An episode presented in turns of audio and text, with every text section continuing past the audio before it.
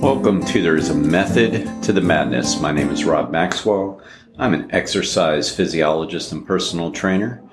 I am the owner of Maxwell's fitness programs, and I've been in business since 1994. Today I'm going to talk about why a lot of your ab training isn't working.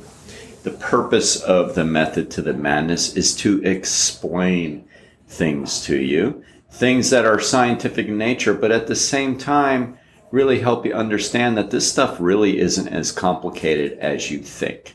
All right, so we're going to get into why your abs are making you fat. No, I'm just kidding on that one, but I want to I want to really try to get your attention so you really stay in because uh, this is a problem, and it's a problem in uh, personal training. So why don't you uh, listen and find out. Before I get to that, let me thank Jonathan and Lynn Gilden of the Gilden Group at Realty Pros. He's got his own team up there in Ormond Beach, and they are consummate professionals. And I think that is extremely important. You know, a lot of people jumped in different industries during COVID, and real estate is no exception to that. They got a lot of people jumping in and, uh, you know, I can see why people want to make a buck, but at the same time, I think it's more important to have people that know what they're doing than people that just want to make a buck. And, uh, these guys are out there that do it professionally and they can be reached at thegildengroup.com. All right. So let's talk about these old abdominals. Let's start with a little science here. When people say core training and ab training, I want to explain what the actual muscles of the core are. And essentially, there are five. So I'll write them down and I'm going to tell you what they do. You first have your rectus abdominis, and the rectus abdominis are the muscles that actually flex the spine. Now, flex means creating a narrower gap, all right? So essentially, it takes something straight and it bends it. That's what flex is. So when you flex your spine, you are bringing your chest towards your knees, so to say. That is flexing your spine. And believe it or not, your spine actually is considered a joint. So the spinal column is also considered a joint. It's funny, a lot of times when people say bend at the hip, they actually bend at the spine. The hip goes outward, inward, upward, but we don't really bend at the hip. We bend at the spine. I know what they're talking about, but it's still wrong in the real sense of what we're trying to say. So that is your rectus. Your transverse abdominals are called your isoabdominals. And what they do is they hold your spine in place.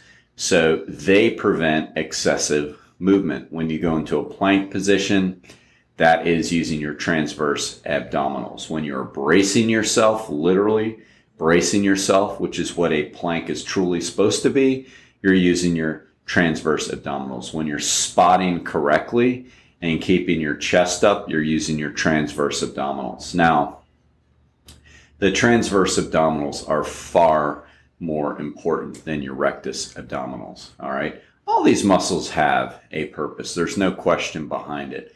But oftentimes when people talk about training their core, they're very much mistaken. All right.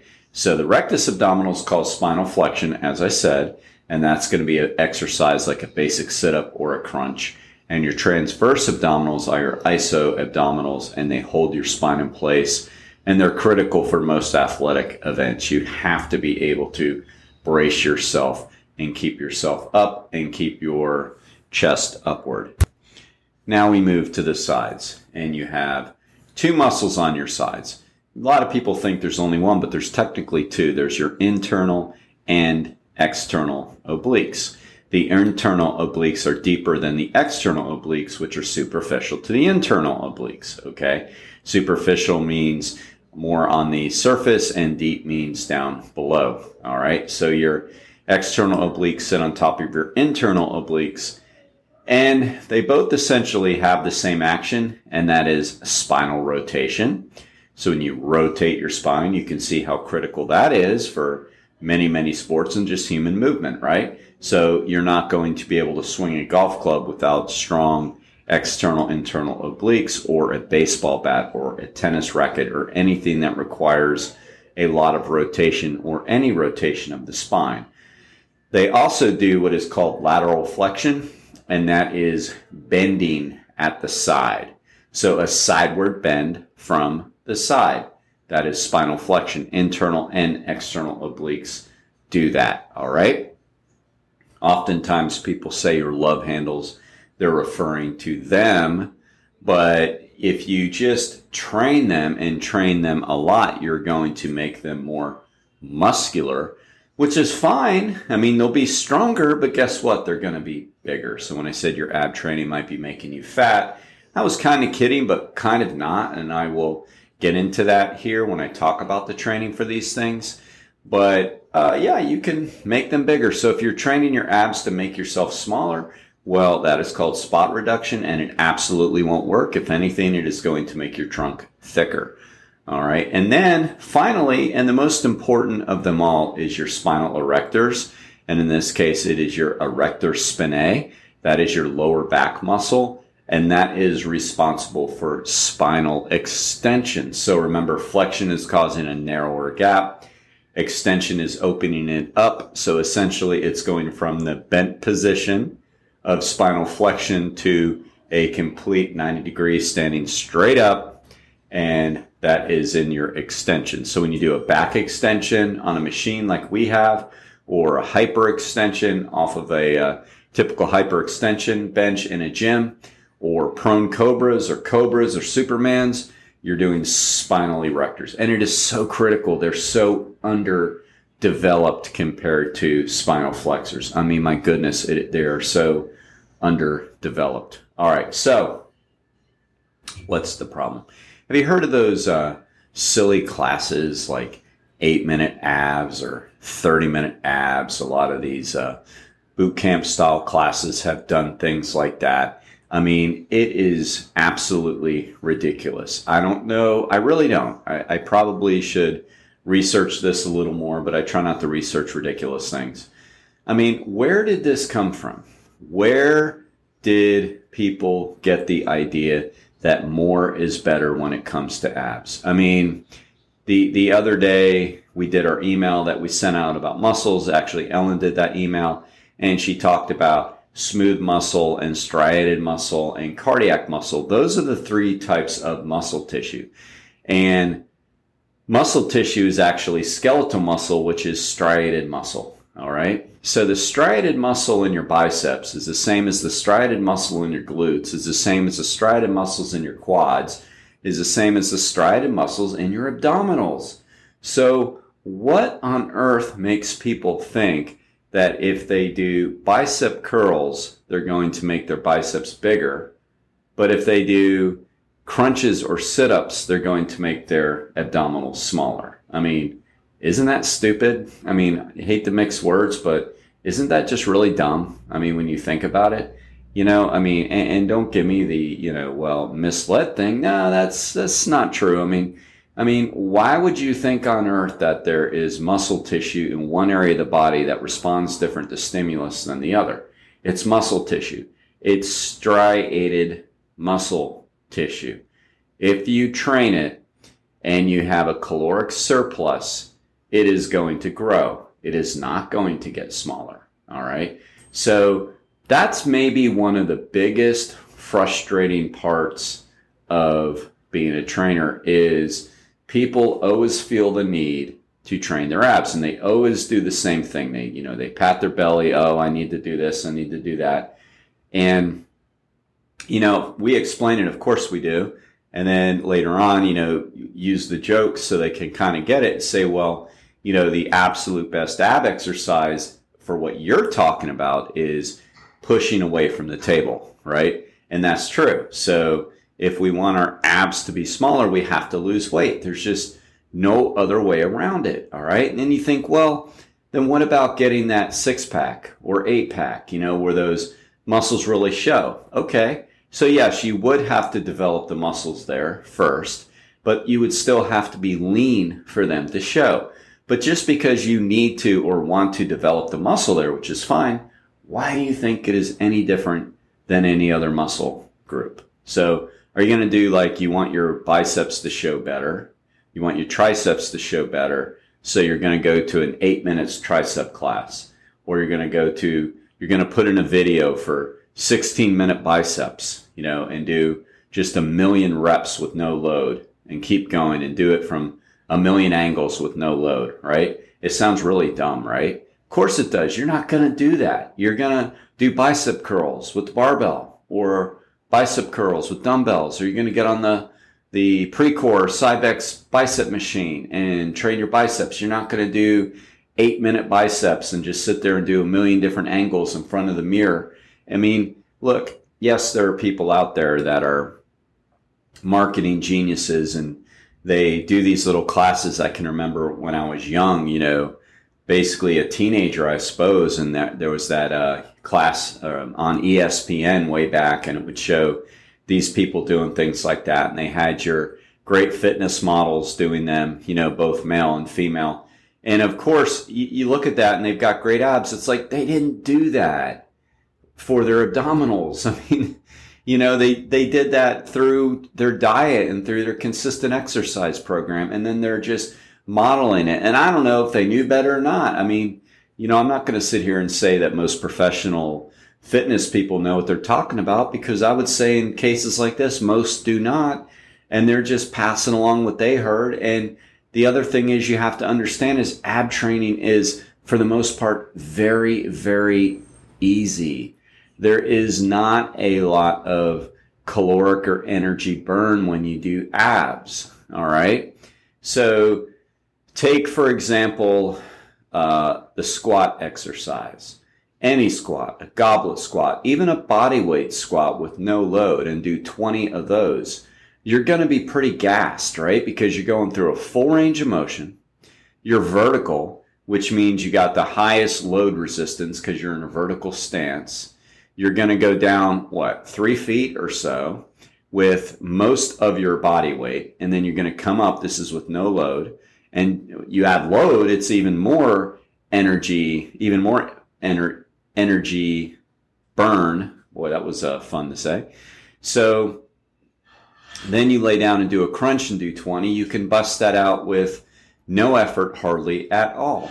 So Sure, some ab exercises require like a lot of flexibility, range of motion, and all that, you know, absolutely.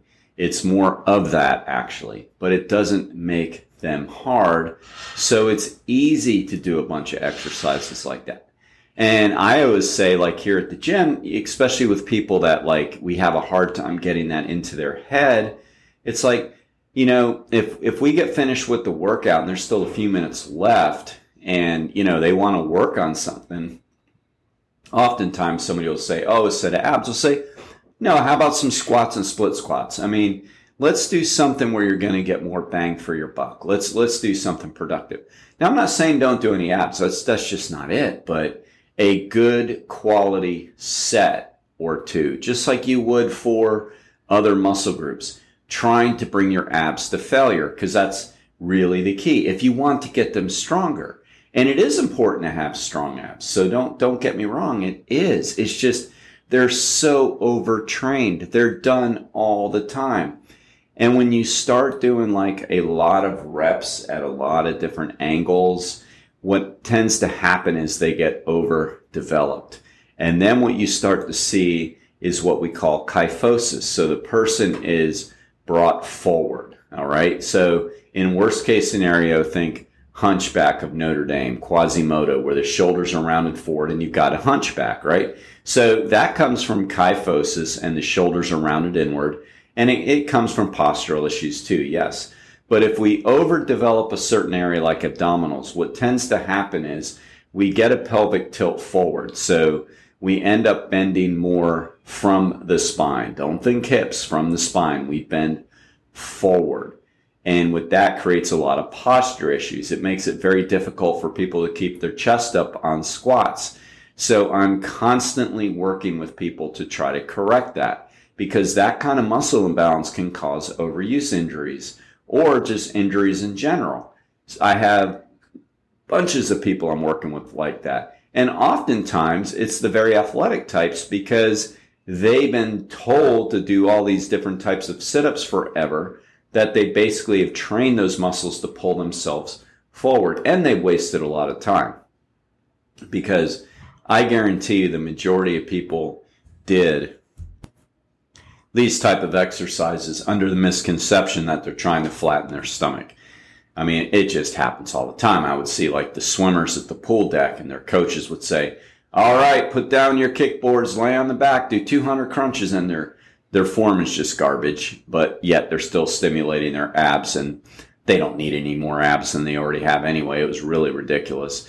So it, it's just such a time waster and people do them all the time for basically the inappropriate reasons. So we should be training our abdominals, but we should not be training them with any more reps than we do other areas of the body. I mean, that's just all there is to it. So let's say if you want to effectively train your arms, you're going to do like three sets, right? Three sets of 10, three sets of 12, maybe three sets of 15, whatever, somewhere in that moderate rep range. The same is for the abdominals. And if you have overdeveloped abdominals, then you need to lay off of them and work more of the lower back. I mean, so mine are, are very taught that way. And I have pronounced abdominals with that as well. So personally, I hardly do any at all. I do a lot of spinal erectors and some plank and some oblique work, but I don't do a lot of anterior abs at all because they're already developed and I don't want them overdeveloped. So, you know, you think of the bodybuilders, the professionals or the close to professionals that have like the washboard abs, big V taper. You think, oh, again, I, I think you get it now what, I, what I'm getting at. But a lot of people think, oh, you know, what's their ab training? They must be doing 30 minutes a day. It's like the majority of them don't do any ab training. They know it is a waste of time. They don't do any. Their ab training is dieting before a show so they get as ripped and lean as possible. And they do a lot of bracing activities like planks, except they plank during their exercises. So every exercise they do, they're pulling their stomach in, they're squeezing their belly button to their spine as they're pulling their chest up. That's their ab training. They don't want necessarily poochy bellies from having overdeveloped abs. And they damn sure shy away from obliques because obliques will just make them look blocky. There was a professional bodybuilder forever named Rich Gaspari and he was a phenomenal athlete. I mean, he was as lean as you can get. He was ripped, he was jacked, he was all those things. And he had trouble winning the really big events because his obliques were just freaking monstrous. And I'm not sure that he overly hit them, especially after a while, because it just became known. But you look at the guy from the anterior view and you'd say, there is no V taper. Like his lats and chest were huge but he just came down like a block. So you could stay, he was in a different era than Arnold Schwarzenegger.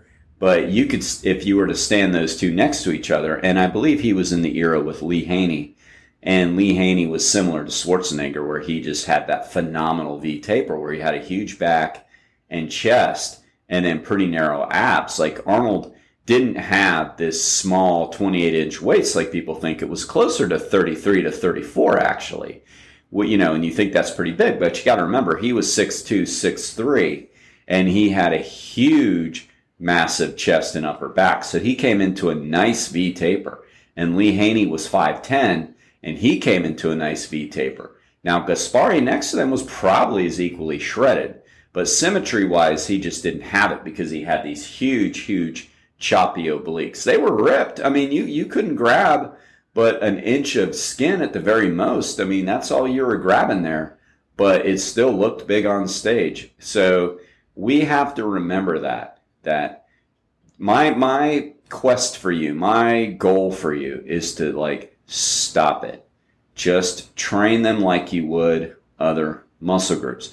Now, oftentimes people will end up doing more reps because they don't have load. I get that, but there are ab machines and there are other ways to add load And some people actually don't need to train them at all, but a lot of people do because they are part of keeping a strong core. If you've had back issues ever, you want to work on them, but you don't want to work on them at the expense of your lower back. It's really got to be the other way around. You should be doing like say two to two to one as far as your ratio of low back to abdominal exercises for sure, or sets at the very least.